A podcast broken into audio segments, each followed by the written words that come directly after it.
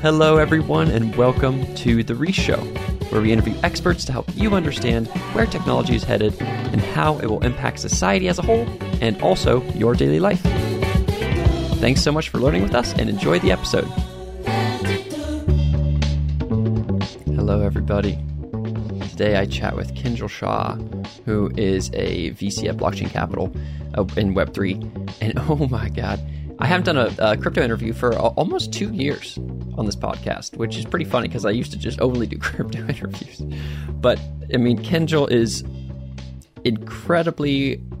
It's essentially a speed run through the current state of crypto, and she's so quick with her words and concise and clear that I just felt like I understood a lot about data availability and labor versus capital and DAOs and how NFTs like provide meaning in different ways. It was just, we talked about everything. So I hope you enjoyed this interview today with Kinjal. Thanks. Hello, Reese's Pieces. I'm Reese, the co-founder of Root, and welcome to The Reese Show. This century is a turning point in human history, and I'm here to help you navigate it. I hope you come away with a new understanding of the scientific, technological, and societal trends that are poised to radically reshape our world, and how you can work with those trends to become a live player in building a solarpunk future. And to chat about one of those crucial trends, which is Web3, I'm excited to chat with Kinjal Shah. Kinjal is a partner at the Web3 VC firm Blockchain Capital. She's contributing at Karimbi Fund, EcoDAO, and Des Femmes Magazine. And then she's writing at her Substack and at Mirror. Kinjal, thanks for being on the show and welcome. Thanks for having me. Yeah, excited to dive in. And it's funny, yeah, when Kinjal and I were chatting about before the show, it was like, we were talking about like, what kind of stuff would we like to dive into? And it was like, you know, and these times are just so nice in crypto where the rest of the world was like, okay, blah, blah, blah, something happened with NFTs, and then they go back to ignoring it. And so, but these times for us are like, it's so juicy. There's Tornado Cash, kind of privacy things. There's merge that's happening soon. There's all kinds of stuff. And so I think for Kinjal, for you and I, and for the listeners, the goal is just kind of understand Kinjal's perspective on where she sees the Web3 ecosystem today and where she sees it going. But before doing that, Kinjal, I guess I'm curious first to understand for you, what was kind of, because I think crypto, and especially being kind of, you know, like a VC-ish type, but for anybody in crypto, it requires this like hyper curiosity about lots of different things. And so I'm curious for you, like in your childhood, what, is there something that kicked off that curiosity when you were 5, 10, 15 years old? I think it's a great question. I think curiosity is probably one of the main ingredients that I found to be extremely important for school and learning and sort of everything that I did. I was a very avid reader from a young age. I was always sort of seeking out a bunch of different interests. So was always interested in history and social sciences, but also art and design and math and economics. I just felt like I could not find the end of my interests. And when I came across, you know, Bitcoin back in 2017, but really the broader sort of crypto ecosystem, what really struck me was this was so interdisciplinary. There was so much learning that kind of required any participant, you know, you jump in and you can start asking questions, and there's not always a clear answer. And I just found that to be really provocative. Yeah, I love that. And is there, do you remember something in your childhood where you were kind of already curious about lots of things? Was there like a teacher that was part of that? Was it just kind of natural? Were your parents a part of that? How did that kind of get instigated initially? You know, I definitely think my parents played a role, and I think my sister probably played a little bit of a role there. I think the biggest factor though was the fact that I was really shy. And I felt like I could find worlds in books. And so I really looked for, you know, books to kind of become my friends, and was like the picture of the kid, like in the back of the bus or in the middle of the bus, like reading a book instead of talking to everybody. Like that was me growing up. So I think it was really more just like my personality and finding a lot of joy in reading. That's great. That's really interesting. I think that it's funny for me to think of, because I remember being in the like middle school battle. You're trying to read 1,000,000 words, and I liked reading, and I was like, you know, second or third. But I remember, you know, this woman Jane. She got like 6,000,000 words, and it was like, and so you were the Jane where you were just like you were able to just like churn through tons and tons of books. It's also interesting. It's kind of a worse is better thing where it's like your shyness or whatever, and like the society says like, oh, blah blah blah, extroversion, introversion things, but actually it's like, it enabled you to just like go into amazing worlds and read and create a curiosity that then you're able to take with you for the rest of your life. So I don't know. I think that's a cool kind of way that books... Let me ask one other question, actually. Were the books that you were reading... Like when I was a kid, I read like a bunch of World War II books and then like fantasy stuff. Were you reading like nonfiction interdisciplinary stuff, or just were you reading novels and things?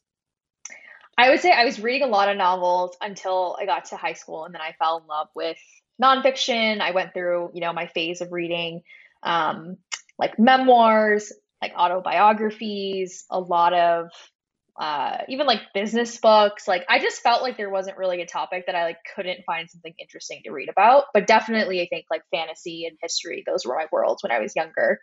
And it really just felt like, I don't know, I think imagining a world in your mind that could not really compete with my day to day, which is like a very normal suburban, you know, life, just felt really, really fun. That's cool. It also makes me think that framing there makes me think that, like, you know, Twitter or, you know, crypto Twitter or any kind of Twitter is like a version of that for kids today, where it's like, okay, normal life kind of is boring, but like if I go into Twitter, I'm like memeing with these other folks about the future of money or whatever. So that's kind of fun. So do you think, let's start chatting about Web3 and maybe just at a high, I mean, this is a general question, but how do you see the current state of Web3 in 2022, and where do you see, what do you see happening in the next year or two that you're especially excited about or worried or curious about? Yeah, so I think the way I think about where we are in 2022 is, you know, this technology and this ecosystem has been roughly around for, call it a decade, give or take a few years. And it really felt like the first decade was critical for getting some footing around infrastructure and just making it so that we can onboard, you know, the first 5 million people or 10 million people. And it feels like this next phase is really going to be about that hyper sort of growth and scale from a user perspective. So obviously we still have a long ways to go with infrastructure, but it really feels like some of these super interesting consumer use cases or social use cases, you know, non-financial applications of crypto can start to take shape moving forward. And so the way I think about the next 2 years in particular is we had this massive wave of experimentation over the past 18 months where we were doing all sorts of things with NFTs, with social tokens, with DAOs, with communities. And I think that rapid iteration is really important. But the reality is these things take time to develop, you know, this idea of a self-sustaining organization like a DAO, like that's going to take multiple years to really truly realize its potential. And so I think we're now beginning that phase.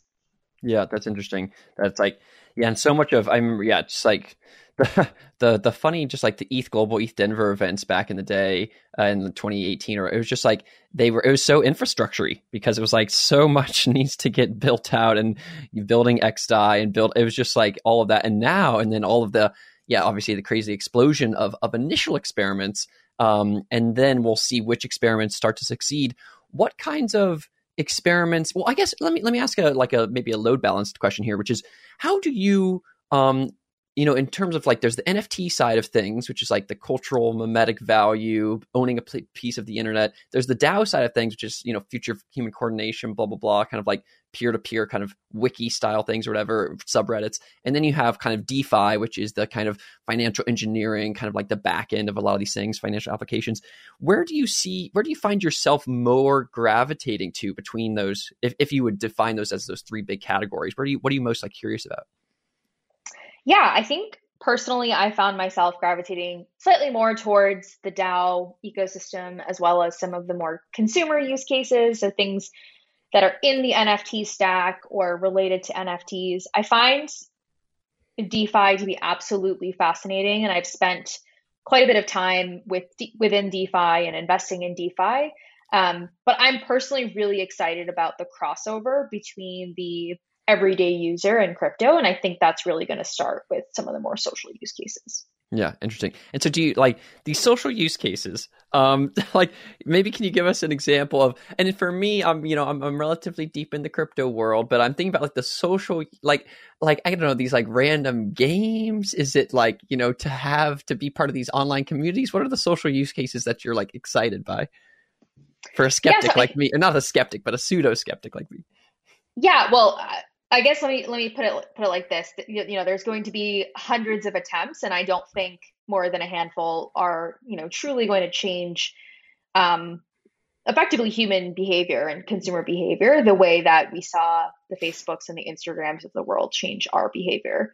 But the way that I think about it is, when I first joined the internet, you know, I was a kid, but a lot of the conversation was really around localized communities or sort of niche interests. And so what I mean by that is, again, taking it back to books, I loved reading. And so I was on Book Tumblr all the time, basically just finding cool quotes and cool images and all this stuff related to my favorite authors.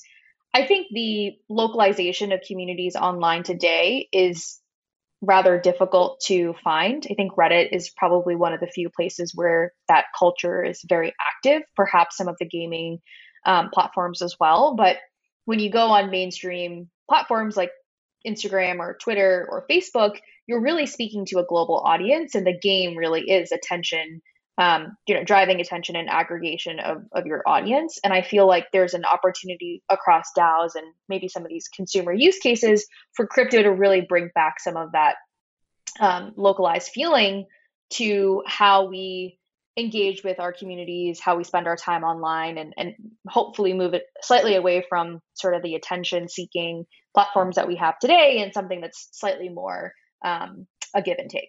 Yeah, interesting. And what about crypto would enable more localization versus massive like aggregation kind of stuff? So two things. One is I hope we can create sort of sustainable communities that don't have to keep growing and growing. So there's this misconception that DAOs need to be scaling to thousands and thousands of users, millions of users, and what that actually means.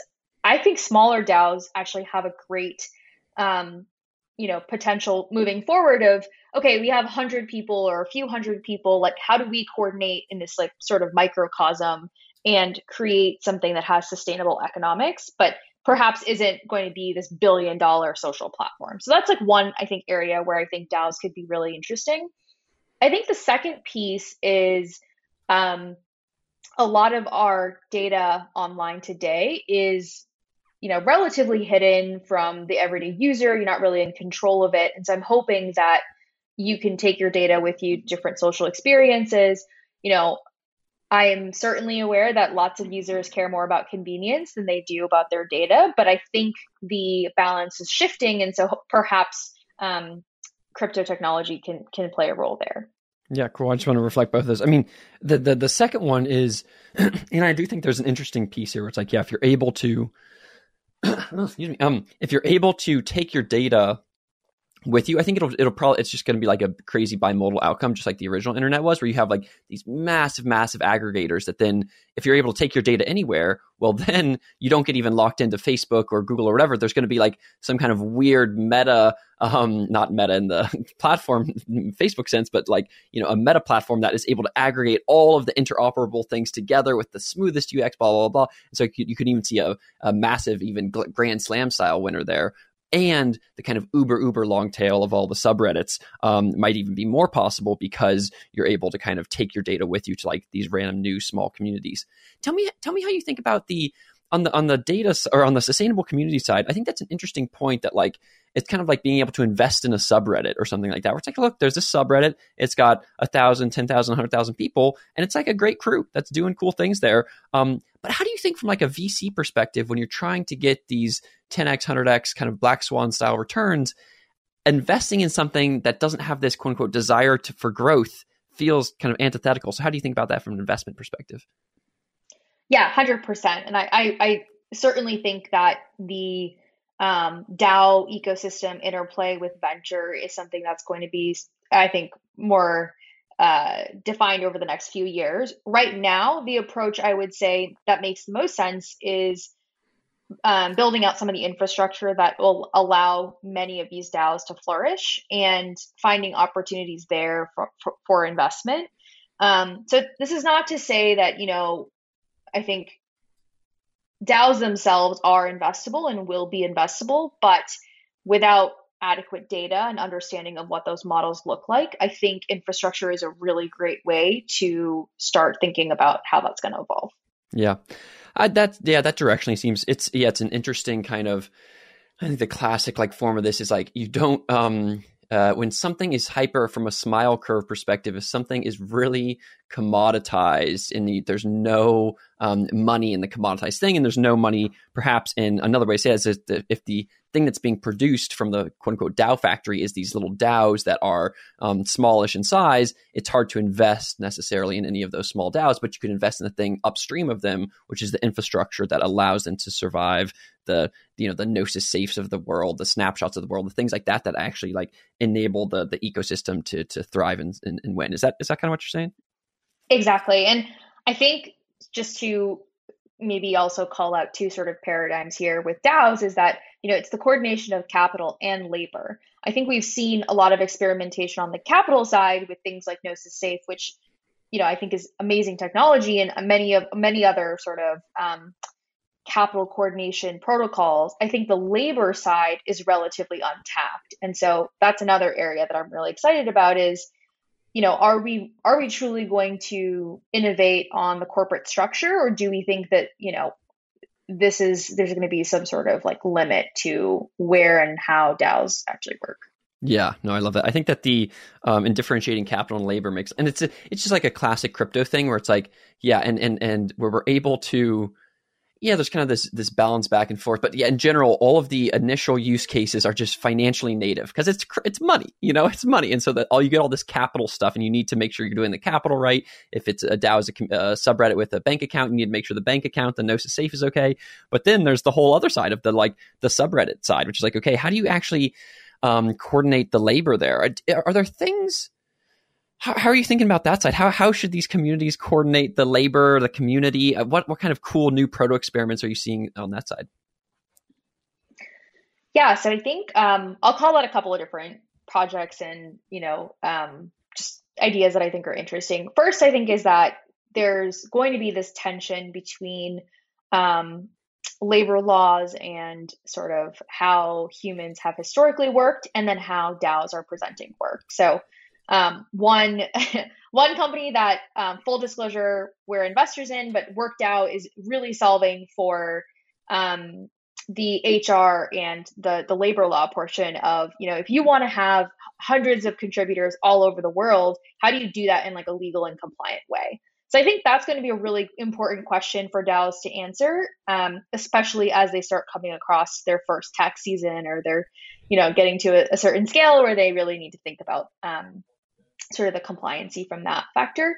I think the second that we're seeing a lot of great discussion across the entire community of what does hierarchy look like within a DAO? What does it mean to have a flat structure? What does it mean to have working groups and have certain working groups be delegated with certain amount of power? We're really playing around with political systems here. Many DAOs resemble just our democratic system that we have in the United States. And we're starting to see the emergence of, political parties or protocol politicians and all these really, really cool concepts being played out in this little micro ecosystem, which I think is really fascinating to witness. Yeah, I love both of those. I mean, I think the labor laws one is... Yeah, that's it's just when tax season comes, and then the DAO that somehow you and your friends kind of posted this good meme online, and then the meme people loved it, and then oh no, now there's 10,000 people in our Discord, and we've released a token, and the airdrop went better than expected, and oh god, there's $50 million of AUM or whatever in the treasury, and then you're okay, now it's tax season. How do we do any of this? So that makes a lot of sense. I think there's and then the other side, kind of the flat hierarchy, tyranny of structurelessness piece. How are you? Yeah, I mean, I don't know the right ways to ask this, but yeah, do you see there being, yeah, I guess I'm thinking about the, it feels to me there's been some of the recent innovations have been, there's, the one token, one vote side of things that then turned into these kind of council style things, one person, one vote, Optimism, etc., Graph Council. And then you have Haas, you had a recent good piece about how you need constitutions as well, where you need a constitution is even further upstream of that. So I don't know, what are the kind of some of the things that you're seeing around this new flat structures, and how will they look different than normal things, or how will they look different, if at all? Yeah, so I guess I have a couple of different, I think, operating principles that I tend to look for in DAOs and feel like are important. So hopefully this answers your question, but I think the point that Hasnu made around constitution is really well positioned, and maybe constitution is not the right term, but I really just tend to think of it as common values or some sort of like shared value system across the community of I am opting into this. And I think that's really important because everybody is allowed, obviously, to voice their opinions and have differing ideas. But if you're operating under the same shared value system, then I think you're going to create that overarching alignment that's really important across DAOs, regardless of whether it's flat or hierarchical. So that's number one. I think the second piece is that as we start getting, protocols with more capital in their treasuries and under management, just seeing on the operator side, you want somebody who can be good stewards of capital, right? I think sort of saying we have this big pool and then we're just going to open it up to the community has led to a lot of troubles and concerns, particularly in downturns when, treasuries aren't managed properly. So I think the second most important piece is, do you have a system in place to make decisions around capital management? And then I think the areas where things can be more flat, or you can potentially experiment with, like a pods model where people are moving in and out of different working groups. I think the important piece there is that you have a very clear system of onboarding and offboarding. So how do you decide if somebody is not delivering? And, it's okay to say, okay, maybe this is not the right fit for you right now, or, hey, we would really love to onboard some new members and have a really smooth process for that. So I think those are three sort of key pieces that I look for. And, regardless of if it's flat or hierarchical, I think you need those. Yeah, that makes a lot of sense. Like you have this, it's the funnel for labor in some ways. It's like, okay, you're like ringing your bell and you're saying, hey, here's like what the values that we're all about and the memes that we're all about. And then you have people who are kind of like starting to kind of come in and get onboarded into that world and then might need to get offboarded later. And so having a clear process for that. And then also, the clear stewards of capital. It's like, not just open sourcing it to the fans, but being like, okay, people, like here's the goals, here's what we got to be doing. And so like, if we're trying to like operate as this unit, here's like, there needs to be someone driving the boat. I just love that. It's such a nice part about the weird versions of Twitter, where it's like both you and I are aware of the Hasnu governance, constitution piece, and that there's just like a mimetic kind of pool that we can kind of like suck from, which is kind of nice. So I want to ask let's ask a weird question about that. Are there any, what kind of Twitter, crypto Twitter, like memetic, like pools have you been really kind of like drinking from recently? I love that question.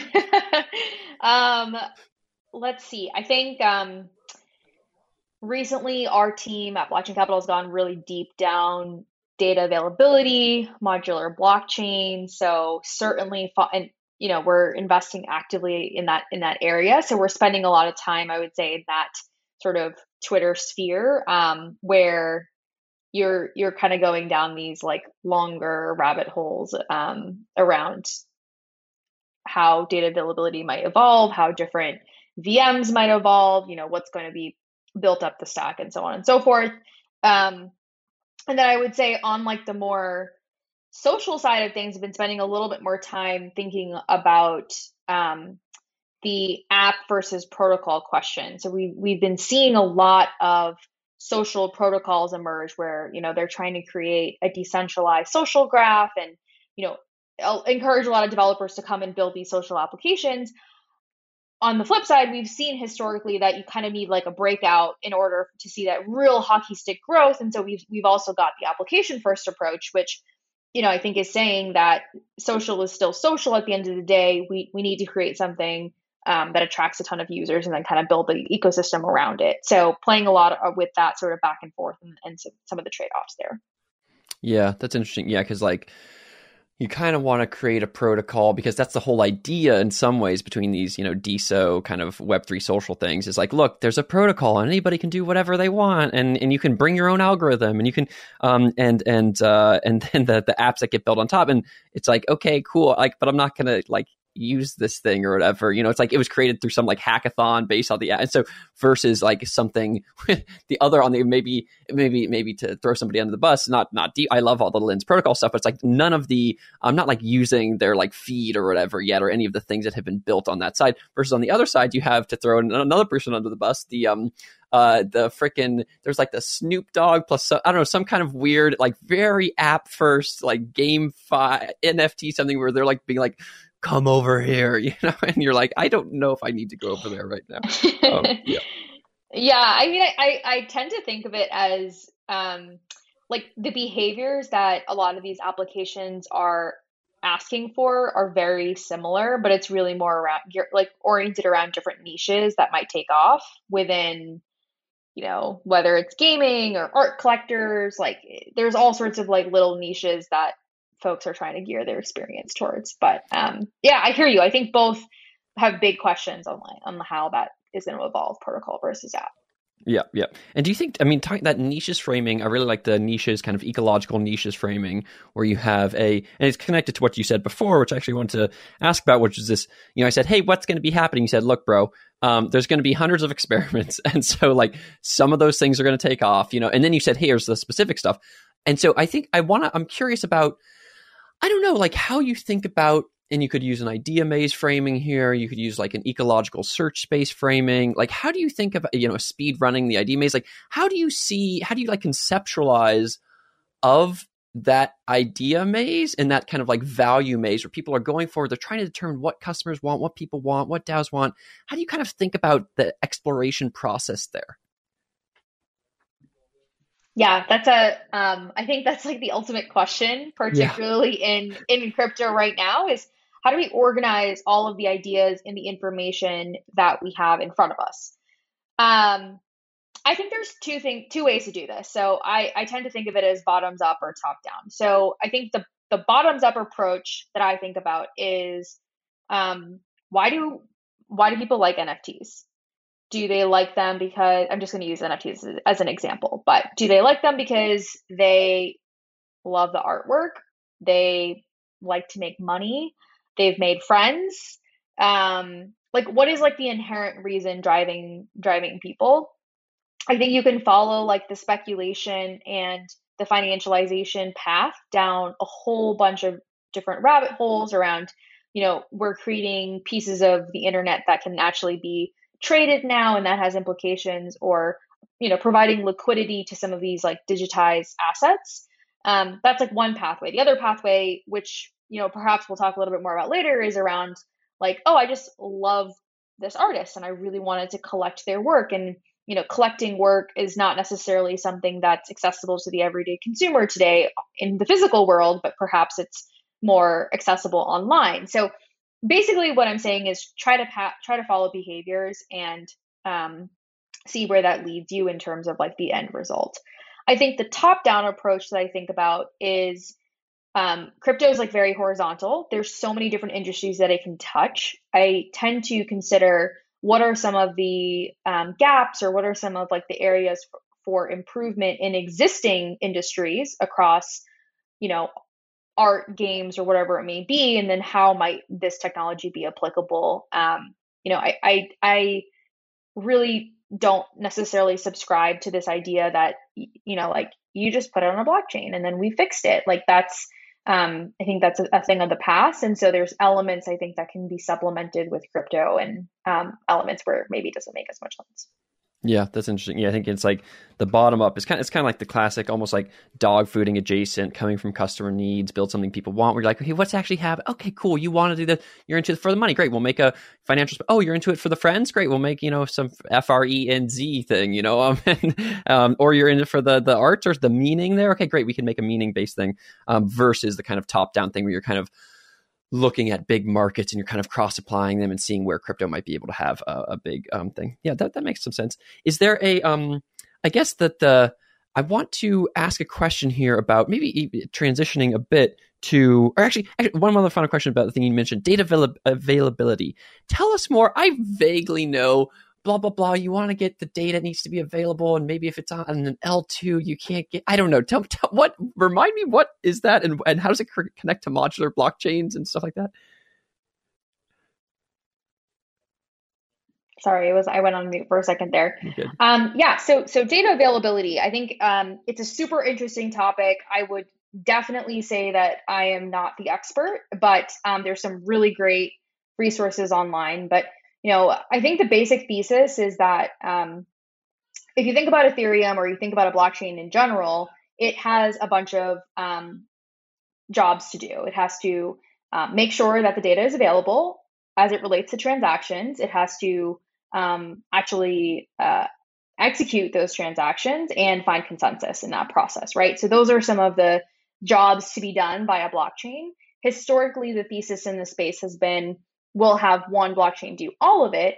And this is what I would refer to as like the monolithic thesis. And that's really what has been sort of the historical design of Ethereum. Moving forward, though, there's this thesis called the modular blockchain thesis that's really saying, what if we separate some of these jobs to be done and have different pieces plug in there? And so one of those pieces is, okay, how do we make the data available? And what that really is referring to is ensuring that the data is correct, valid, and then gets has no sort of bad actors that are trying to like manipulate the transaction data.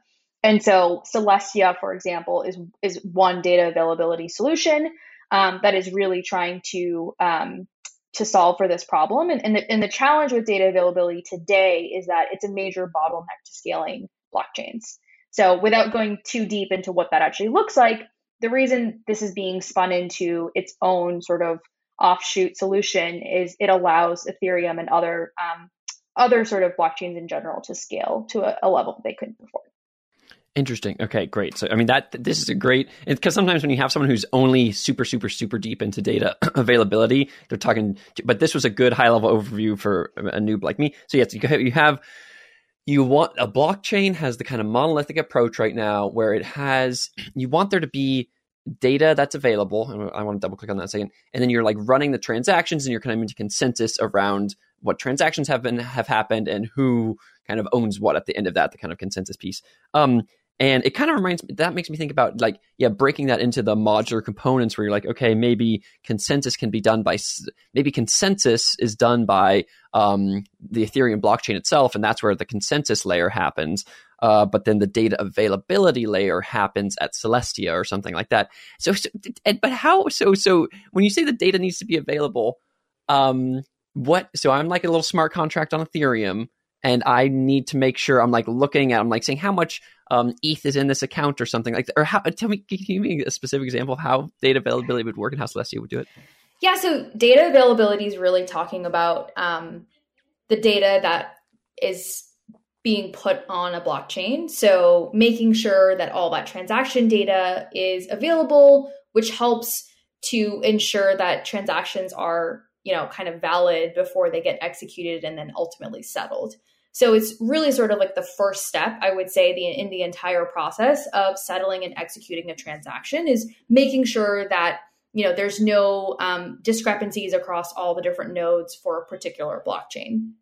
So the way that Celestia is solving this is through this kind of solution that's called data availability sampling. And without going way too much into the detail of that, it's really thinking through how can we sample data without having to retrieve all of the data, which would require a lot of space, and be able to sort of sample and still prove that the data is there and accurate. So hence the name data availability sampling.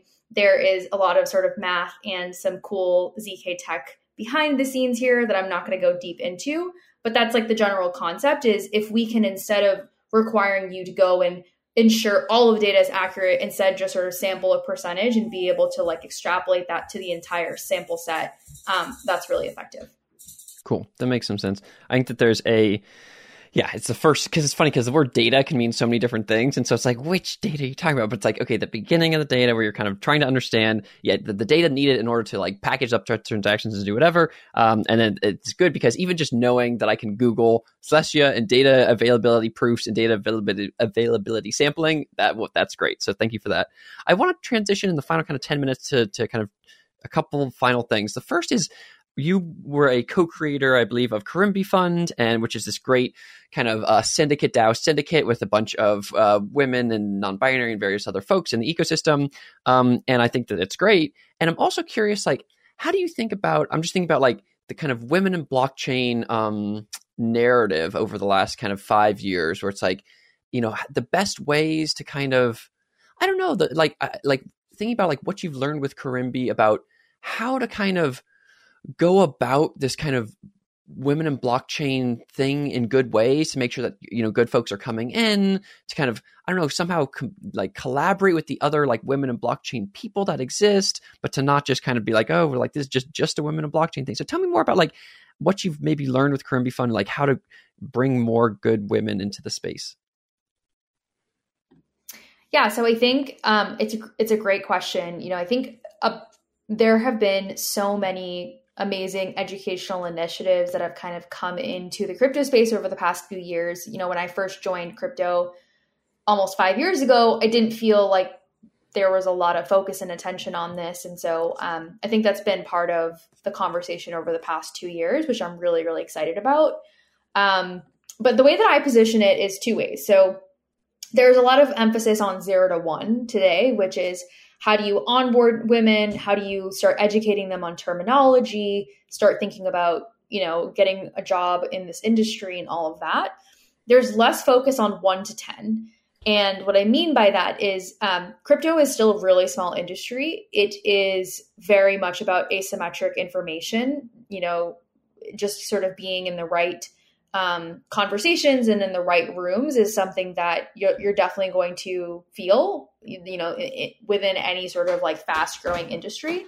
So I think a lot of women are really more looking for sort of mentorship and support as they continue to build their careers and be seen as leaders and really just having an impact in the industry. That to me is where I think we're lacking in sort of resources and what I would love to focus on. And I think that's what Komorebi is really focusing on is how do we get more founders in this space that are women? How do we make sure that they have the right networks and they're getting the right support to be able to, you know, build out their companies and organizations? Yeah, I love that. Yeah, that makes a lot of sense. It's like the 0 to 1 thing is just like, you know, the Coinbase learn, the kind of just like massive, just like get in, you know, rabbit hole GG, like more and more. And then it's like, okay, cool. Now you have a bunch of women and other folks who are like, okay, I'm like excited to build stuff here. And it's like, okay, great. Now you need to kind of, here's just like, yeah, continuing to like open doors and push them into to places of power and to open places of power for them. That makes a lot of sense as well. I always love asking a question here too, which is just like, for me as a white, I remember my first kind of 13 interviews, which were all like crypto adjacent. I wasn't thinking about it. And I just ended up interviewing like 13 dudes. And I was just like, oh my God, it was like an embarrassing moment.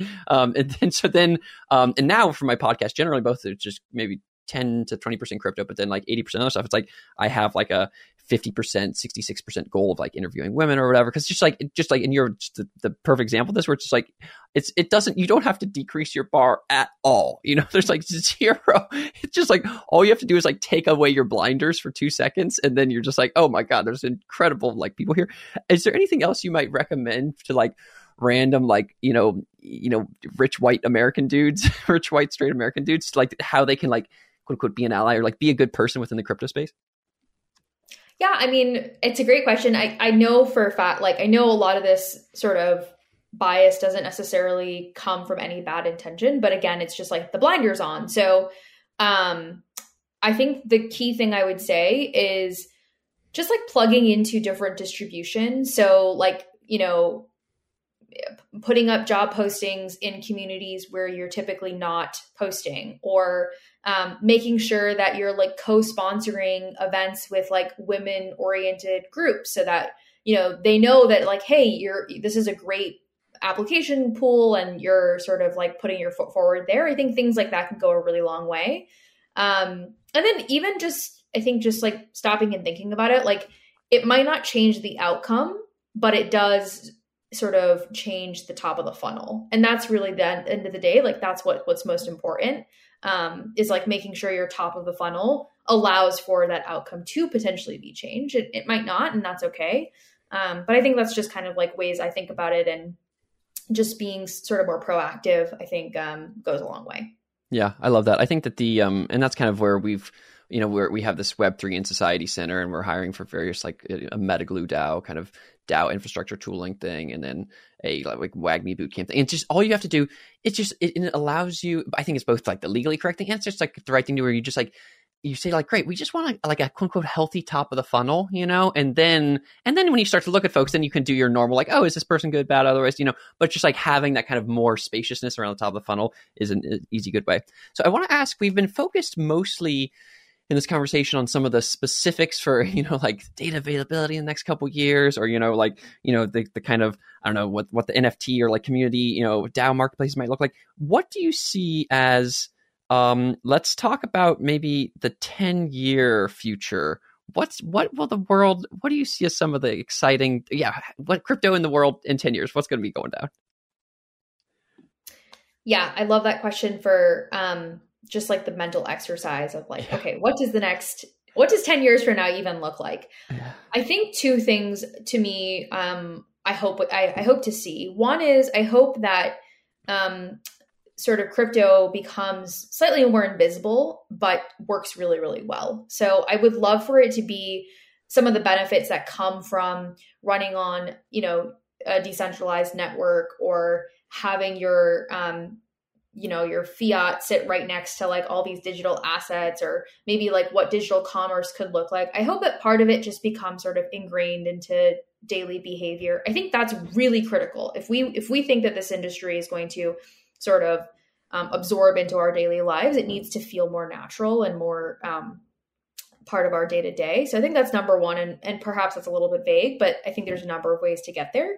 And then I think the second piece is, I am at the end of the day an optimist, and I really hope that we can find ways for crypto to help connect either underserved communities or communities that are slightly less active in financial markets. I hope it provides them pathways to being more financially connected, to perhaps being more socially connected, to play a role in some liquidity of these markets. Like, I really think that that's part of like the financial story for crypto that hasn't truly realized its potential. And I really, really hope we do.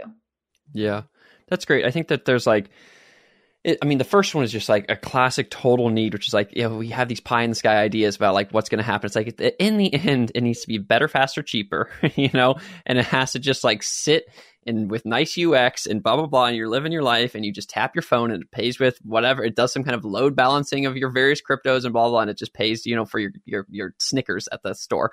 And so that I think is really good. And I think it's interesting to think about the different narratives here in terms of what, you know, crypto is always, because memetic narratives have to exist here. And like the initial one was like anti, you know, Bitcoin times was like anti-state, and then also anti-bank, of course, you know, 2008 financial crisis. And then we started to get kind of more recently the kind of Web3 narrative where it's like anti, you know, Web2 folks. It's like, oh, Meta, we can also shit on them, you know, like that's easy. And so that's a side of things. And then this other one is like the unbanked narrative, which is, you know, something that like, you know, Facebook's Libra or whatever was all about a bit. And, you know, Celo and those communities are about. And I do think it is when you just like take all the financial capital, all these things that like exist within crypto, and as it starts to seep into, you know, more developed markets. And then it's just like, okay, now there's going to be so much of that desire also to like bring other folks, unbanked folks, onto both M-Pesa, but then onto crypto and all these things. And then just going to like, I can just see it kind of sucking more and more folks into, yeah, this global economy that we want to exist for everybody. Let me ask one other question on that. Is there a, so we're building at Root this kind of Web3 and Society Center, which is thinking about just like, if we were to look back in 30 years, like, you know, when we look back at Web 2, we're like, there were some things that were really good, blah, blah, Wikipedia was awesome. Some things that were maybe arguably less good. I don't know, disinformation or whatever, like the outrage, you know, things like that. Do you think that there's, what kinds of things do you think that the ecosystem should focus on such that in 30 years, when we look back, we're like, okay, we actually did this right? I think continuing to push the conversation around privacy is really important. I think privacy is one of those issues where it might not feel like the everyday user cares. I think it's a really difficult conversation with government and regulation, but I think if we don't prioritize it, it's going to be something that we end up sort of wishing we did. just like in Web 2, we wish that we had put maybe a little bit more emphasis on how data is used and where it's made available for the individual consumer. And I think that a lot of that has come back to bite us. And I think we'll see that with the privacy conversation. Cool. Yeah, the privacy one is kind of interesting. I'll send you this piece afterwards. There's this, because everybody's always just into privacy, but there's this amazing piece by this dude at Stanford that was talking about the end of privacy is what it's called. And it's all about how we should actually, as people who with power in the kind of developed, you know, global North, Western world, that we should embrace our lack of privacy. And use that as a way versus the folks who if you don't have privacy and you're in Saudi Arabia and you get determined by the AIs that you have behaviors that might mean you're gay, well then you're in prison or you're killed or whatever. And so it's like kind of like I don't know. Also, that's I directionally agree, but then that piece always comes to my mind. I'm like, oh, what about that thing? So I want to ask three or a couple quick overrated underrateds here, and so you just kind of give it. And, 15 to 30 seconds over it and, a little bit of an explanation. Do you think that Ethereum is underrated or overrated? Underrated. I think there's just so much potential from here. So I'm super excited about the next 5-10 years of Ethereum. That's interesting. I think that's kind of because I think there was a thing of like Ethereum came and it was like, oh, but there's going to be all these other L2s and, there's Cosmos and there's Polkadot, there's Cosmos and there's BSC and there's all these other realities that exist. And then it's like, well, actually, if from a pure developer, a Solana, obviously, but from a pure developer, ecosystem, it's crazy how it's continued to have that network effect. I don't know. Is that like your kind of vibe as well? Or like comparing it to Solana? Absolutely. Yeah. I just think there's crazy network effects, and I feel like the momentum has continued to build, and I'm just like super excited about the types of apps coming out of the ecosystem. It doesn't feel like it's sort of just like monolithic culture. It actually feels like there's all these different pockets of like really cool things happening. Yeah, it's interesting. And I think there's like an as other things provide competitive pressure to it, like Solana or whatever, then it like pushes the L2s, the Polygons, the, Optimism of the world to kind of step up. Do you think that the merge itself coming soon is overrated or underrated? I think it's overrated in the sense that there's too much price pressure. I think it's underrated in the sense, or maybe well rated, that it's a huge, huge milestone. And I'm super excited. Yeah. They've been working on it for a long time. It's cool to see Danny Ryan, et cetera. Just like, okay, it's like 4 years of work, bro. With so many people around the world. The final one is refi. Do you think the refi world is overrated or underrated? I think it's underrated right now. I think it's still fairly early and well, not super well understood. So from my lens, I think there's more work to be done there. Yeah, that's interesting. I think it's a kind of a funny thing where it's like, as a VC, you're kind of incentivized to think that most things are underrated because you're like, refi, there could be amazing stuff happening there. If you're a founder building there, great. Like, I would totally invest in you. So I think there's kind of a funny versus, yes, you're priced into like being to thinking things are underrated because they could actually end up amazing. Beautiful. Well, thank you, Kinjal, for the call today. If anybody has if you're a cool founder that is looking to do if looking to build things within the crypto world, definitely feel free to reach out to Kinjal. She's on Twitter at _KinjalB Shah. That's KINJALB and then SHAH. So definitely check that out, or check out Karimbi Fund or EcoDAO or any of these like DAOs that she's contributing to. And Kinjal, do you have anything else to say to our listeners today? No, thank you so much for having me. It was great chatting, and yeah, feel free to reach out. My DMs are open. Gotta have them open DMs. Beautiful. Well, thank you, Kinjal, and thank you, listeners, for being here today. Goodbye, everybody.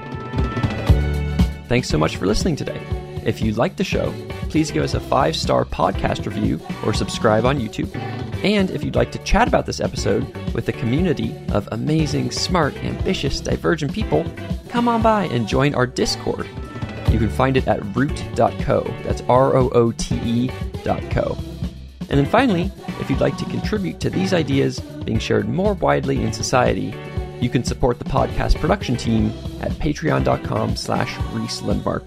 That's patreon.com/RHYSLINDMARK. Thank you so much.